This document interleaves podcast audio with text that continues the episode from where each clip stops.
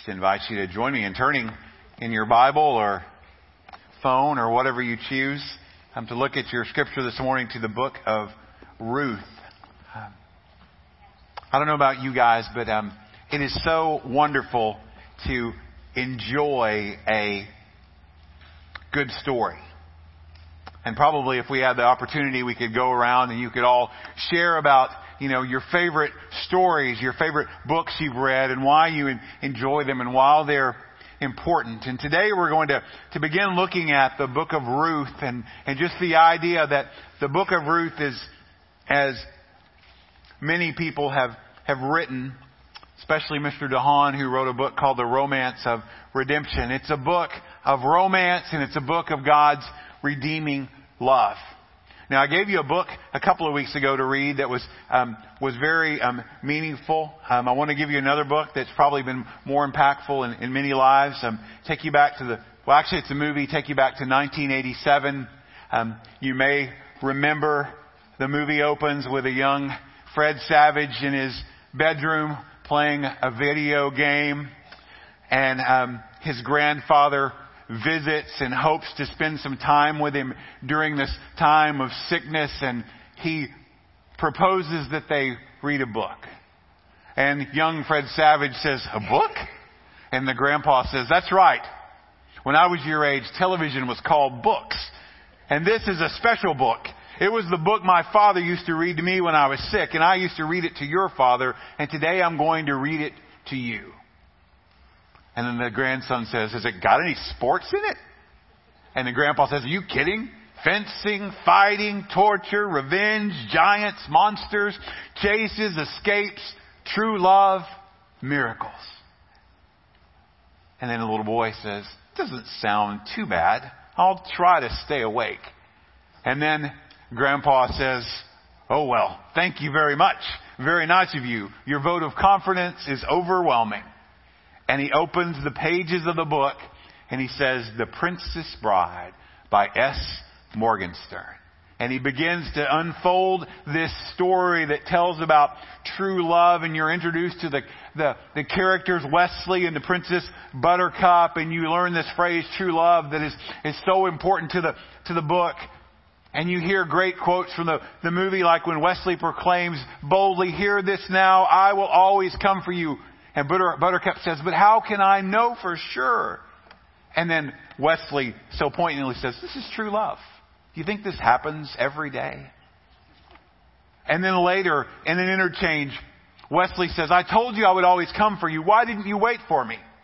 And Buttercup poignantly responds, well, you were dead. And Westley says, death can't stop true love. All it can do is delay it for a while. And then she says, I'll never doubt again. And then Westley says, there will never be a need. Now I point that to you because if you haven't seen it, you need to. Because there are themes in that book about the unstoppable nature of true love that if you are able to connect dots, you can draw very clearly to the undying, faithful, never ending, pursuing love of God that death could not stop.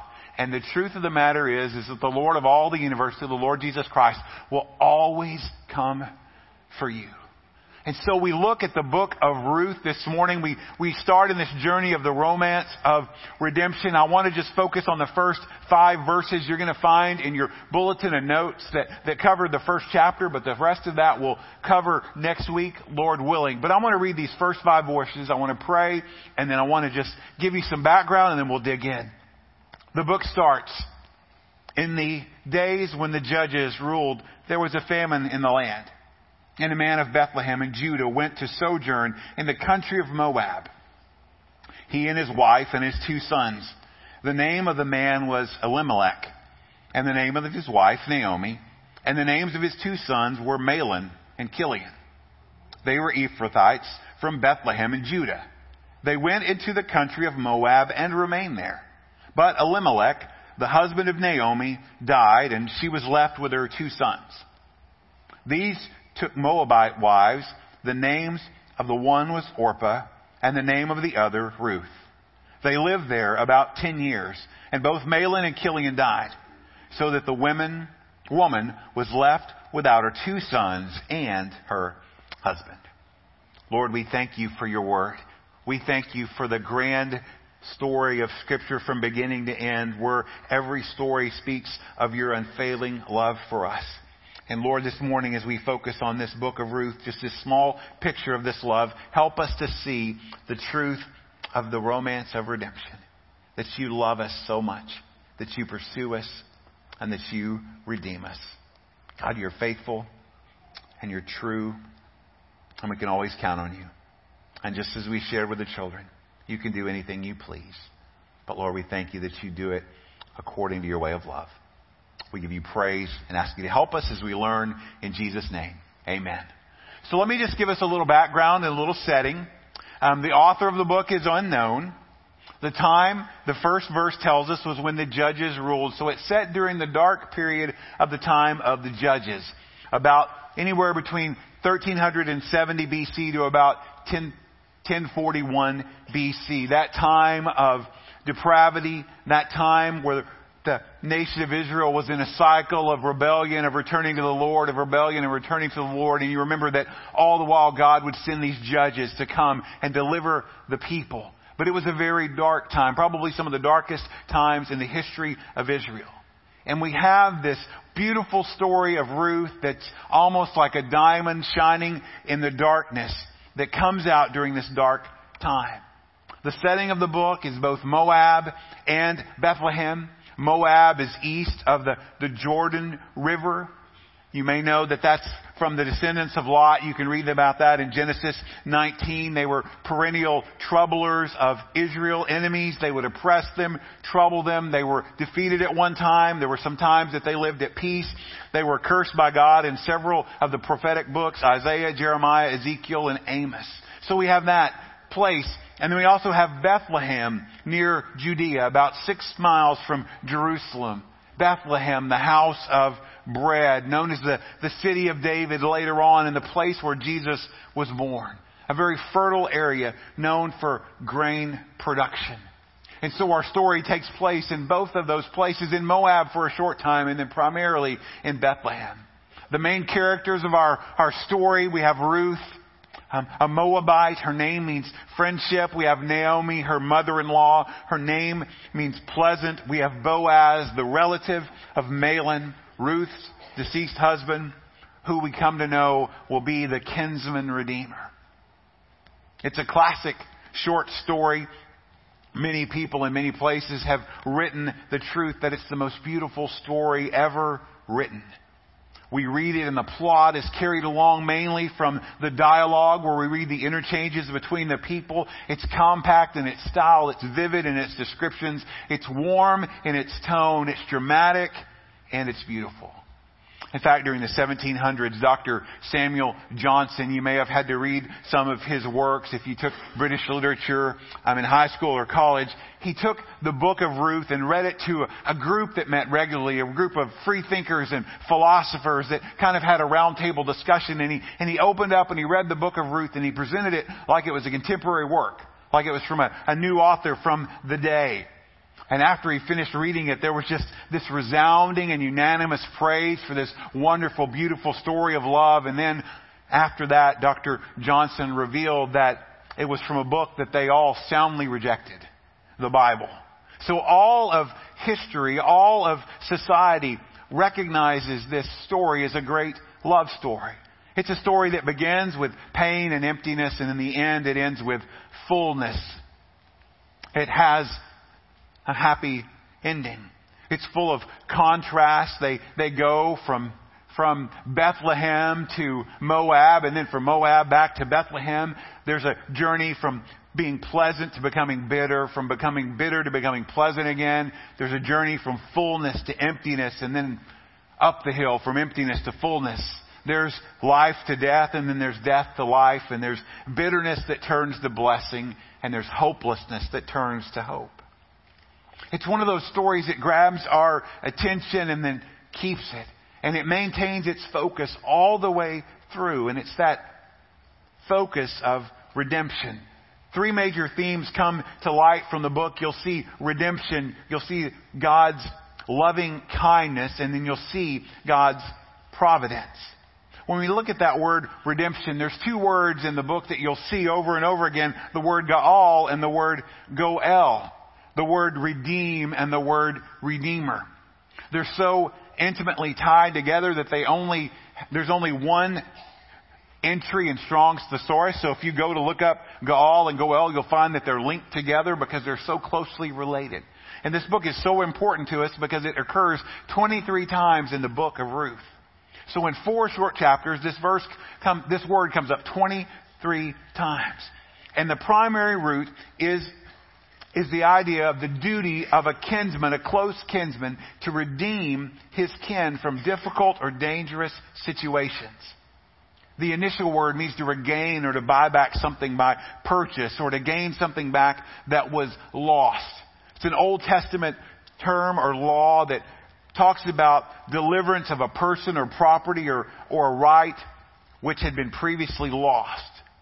And so we find out that redemption requires a redeemer.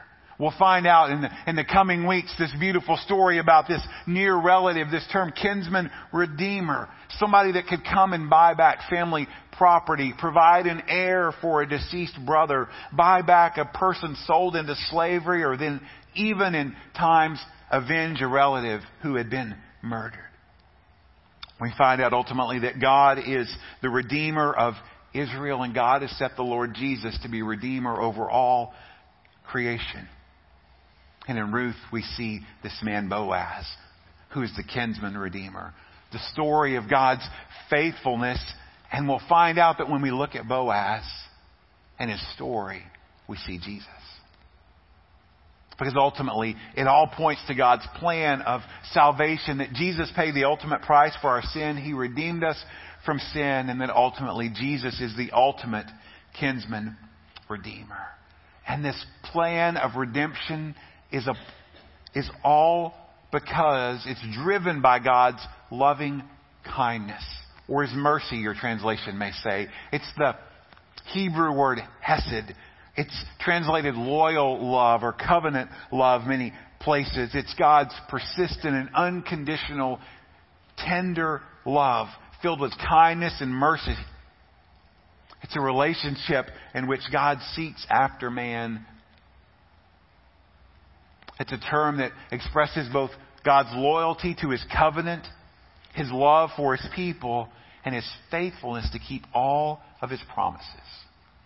I turn to it again and again because I think it's by far the best definition of the word um, Hesed. Sally Lloyd Jones, who wrote the Jesus Storybook Bible, defines it this way. It's the never stopping, never giving up, unbreaking, always and forever love of God. And we see in the book of Ruth that God is that ultimate source of mercy, of loving kindness. And everything that unfolds in the book, while God remains unmentioned and unseen, is totally controlled by his good and gentle hand. And so the last word there that we need to, to look at is the word providence. You won't find it in the, in the verses, but it's a term that we use to, to explain God's control or rule over things. We, we know and we've heard in our heads that God is, is sovereign, that He's in charge and that He's in control. And as I share with the children, He's in the heavens and he does as he pleases. But God never exercises his power or his control just merely on a whim. He never does it just because of some unknown reason. He does it out of his plan and his purpose, out of his loving kindness, out of his plan of redemption.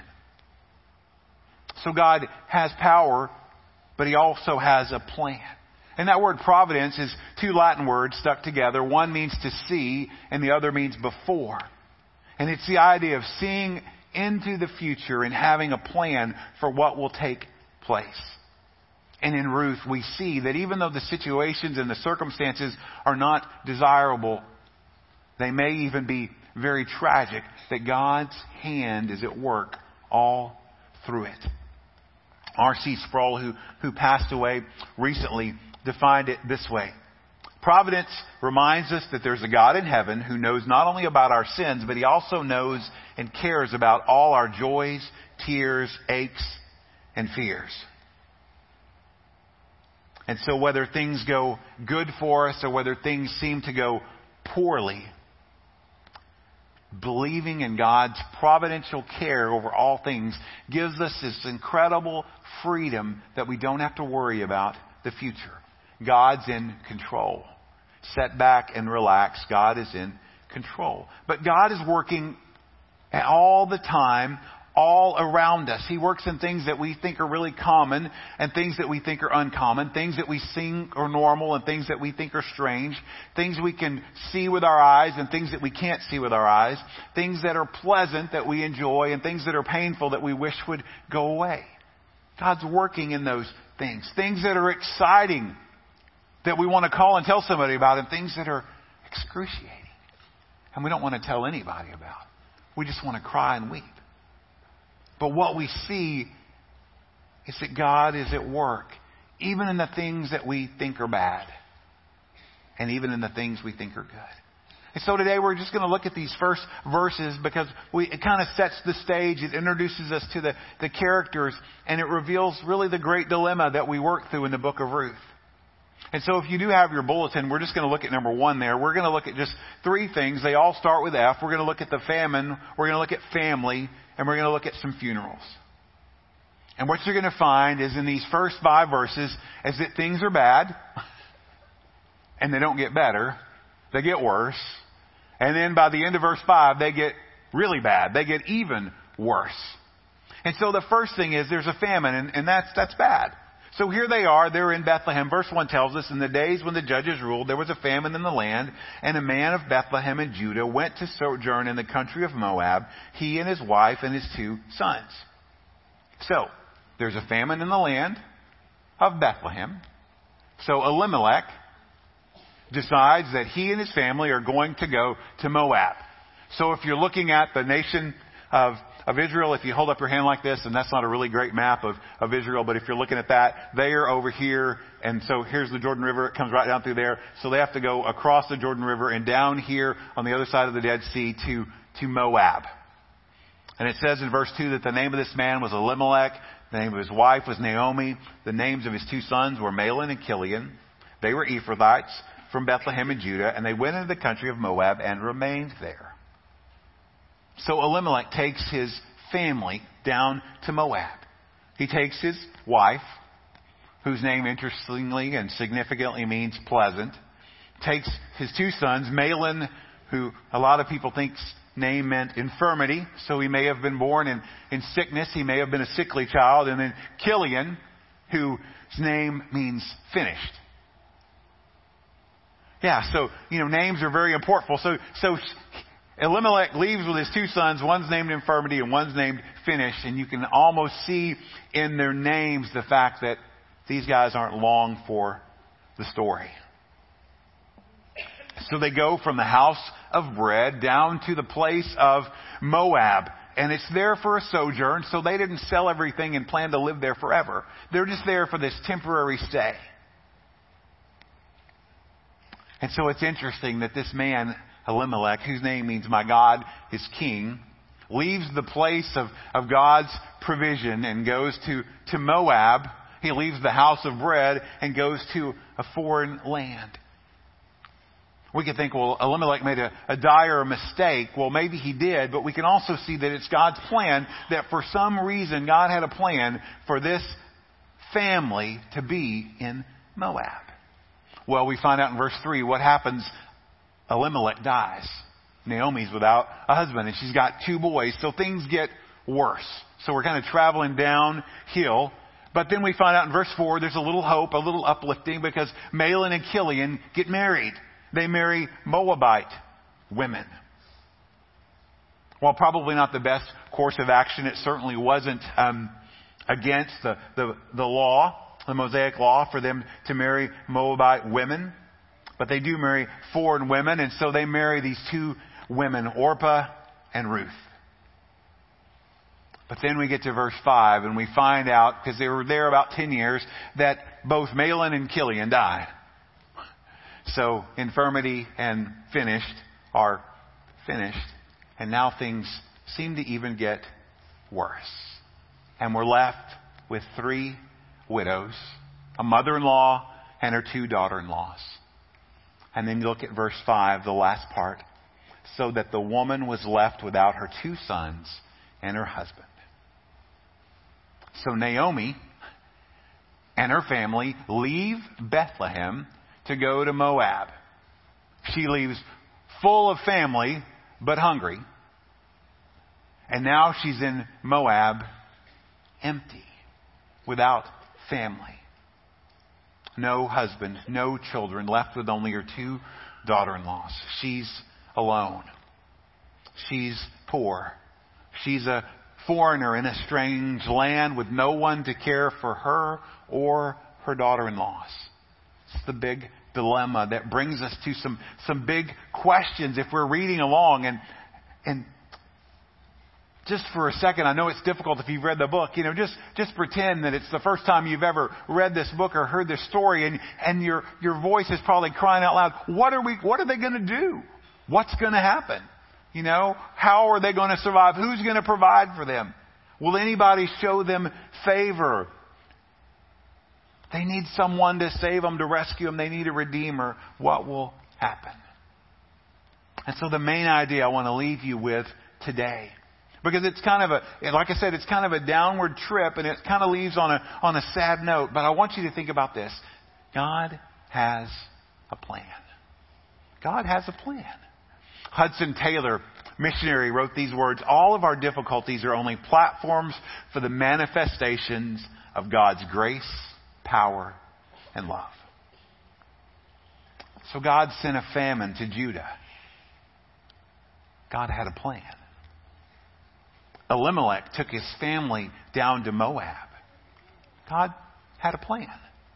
Elimelech died. God had a plan.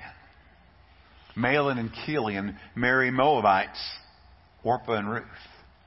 God had a plan. Mahlon and Chilion die. God had a plan. Naomi, Orpah, and Ruth are left alone. God had a plan. And as we continue on in the next several weeks, what I want you to remember is that God has a plan for you too. God's never helpless. He's never frustrated. He's never at a loss. He has the love that is faithful and it never runs out.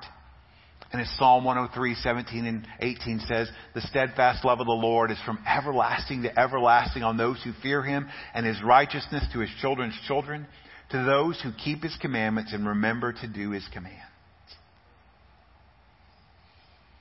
God always has a plan ultimately has a plan to redeem all of creation. He had a plan for Naomi, has a plan for Ruth, he had a plan for Israel, and he has a plan for you and for me. And so I hope you'll join me these next several weeks as we look at this romance of redemption. We'll study, we'll explore this love story that develops between Ruth and Boaz. We'll see it points to even a greater love story. Really the whole story of the Bible where Ruth is just a small, important part, but a small part. But over all the pages, Jesus is the hero. Jesus is our Savior, and Jesus is our Redeemer. I want to close this morning just by reading Psalm 111 with you. It's a little different way um, to close, but if you want to turn there, um, that would be fine. But I want to read this, and then we'll pray, and we'll be done. But in Psalm 111, praise the Lord. I will give thanks to the Lord with my whole heart. In the company of the upright, in the congregation, great are the works of the Lord, studied by all who delight in them. Full of splendor and majesty in his work, and his righteousness endures forever. He has caused his wondrous works to be remembered. The Lord is gracious and merciful. He provides food for those who fear him. He remembers his covenant forever. He has shown his people the power of his works and giving them the inheritance of the nations. The work of his hands are faithful and just. All his precepts are trustworthy. They are established forever and ever to be performed with faithfulness and uprightness. He sent redemption to his people. He has commanded his covenant forever. Holy and awesome is his name. The fear of the Lord is the beginning of wisdom. All those who practice it have a good understanding. His praise endures forever. Will you pray with me? Father in heaven, we are thankful that we have the opportunity to read your word, to study it together. And we thank you for this jewel of truth that you have for us in the book of Ruth. And as we look at it in these next, in these coming weeks, help us to see the Lord Jesus high and lifted up. Help us to see your hand at work from beginning to end. Help us to see the unfolding plan of your redemption and help us to feel the warmth and the comfort of your loving kindness, your faithful love that never fails. Lord, we thank you that you are gracious and compassionate. You're slow to anger and you're rich and faithful love. Thank you for your grace and mercy. Thank you for your goodness. And thank you for this reminder that we have from your word. We pray you would use it to speak to us. And we ask that in Jesus' name. Amen.